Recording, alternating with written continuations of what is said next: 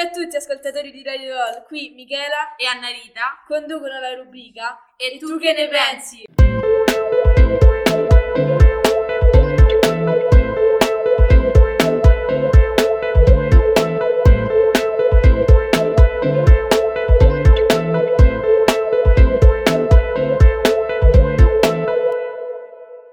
Oggi parleremo dell'abbigliamento scolastico e delle differenze di genere tra ragazzi e ragazze e degli stereotipi che esistono sulla figura della donna.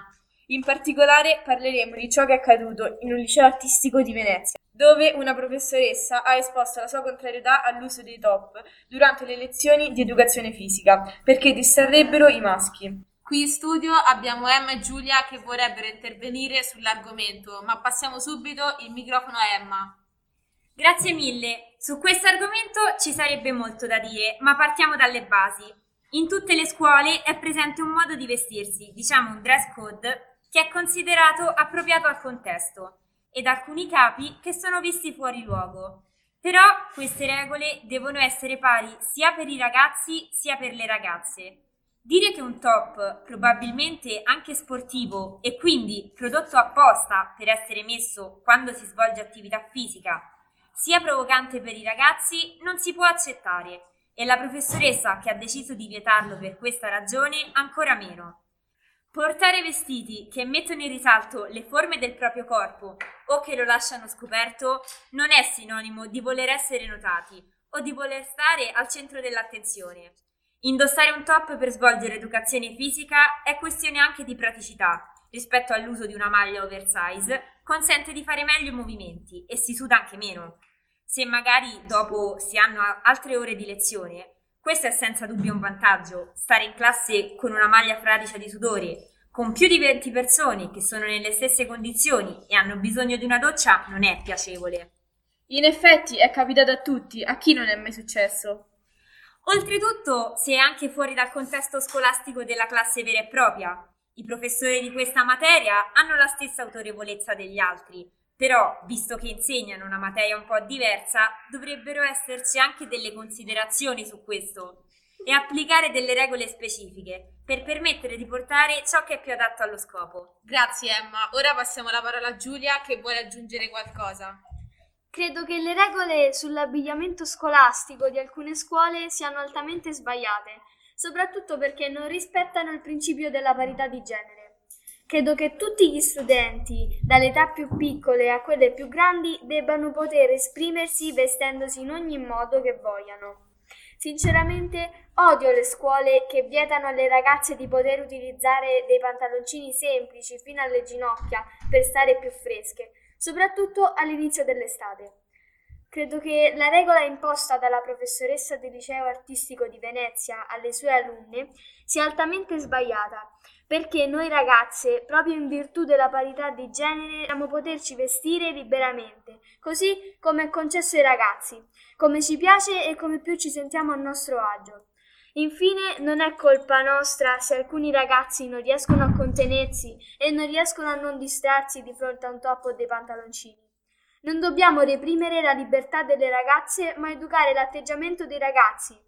Poi va anche aggiunto che considerare i ragazzi come persone incapaci di autocontrollo è un'offesa soprattutto per loro. Grazie Giulia.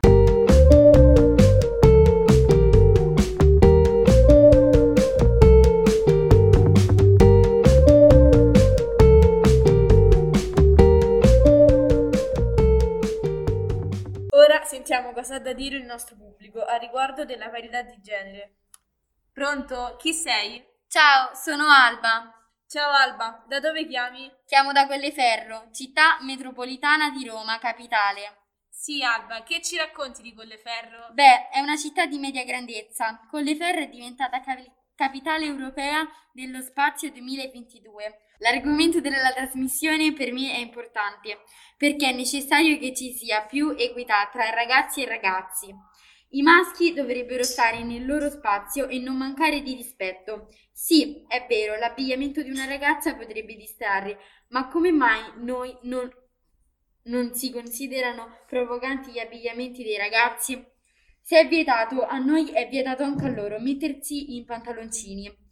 Voglio aggiungere che noi ragazzi non indossiamo abiti seducenti, per stare al centro dell'attenzione, per farci fare dei complimenti o per farci fischiare. Anzi, questi atteggiamenti ci mettono a disagio.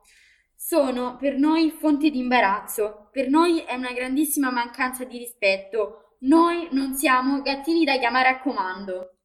A proposito di catcalling, c'è sempre qualcuno che pensa che una donna in abito seducente sia lì per essere molestata e che la colpa sia sua e proprio di quell'abito che porta.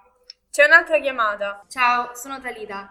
No, non sono d'accordo. Non è l'abito che incita alla violenza. Ricordiamoci quello che è accaduto alla giornalista molestata che stava intervistando i tifosi all'uscita dello stadio di Empoli nel post partita. Un uomo le si è avvicinato e ha commesso una serie di molestie Intanto è stato identificato il responsabile del gesto, che ha chiesto scusa pubblicamente alla giornalista. C'è un po' l'idea che la donna debba essere sempre perfetta e comportarsi come una brava bambina, e tutto quello che le accade se l'ha cercato. Le donne devono coprirsi per evitare il catcalling e le aggressioni. Allora, con lo stesso ragionamento, bisognerebbe chiudere tutte le pasticcerie e i ristoranti per eliminare l'obesità. Sì, sono d'accordo anch'io con Talita. Non è il tipo di abbigliamento che scatena la violenza sessuale. È questo il messaggio che vuole lanciare la mostra What Were You Wearing?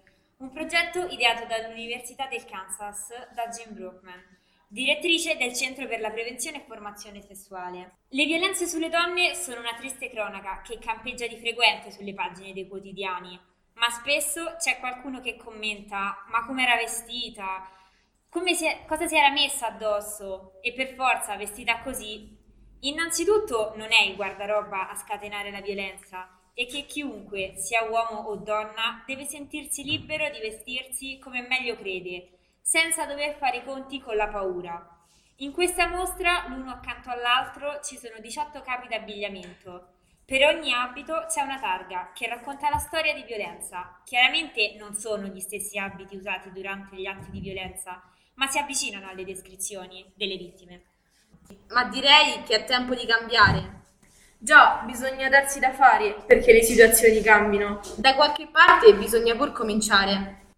Lo hanno detto chiaramente, cominciamo dalla scuola, cominciamo da noi studentesse, facciamo notare tutto quanto c'è di sbagliato in certi comportamenti e in certi giudizi. E il cambiamento pian piano arriverà. Per, per oggi è tutto, arrivederci.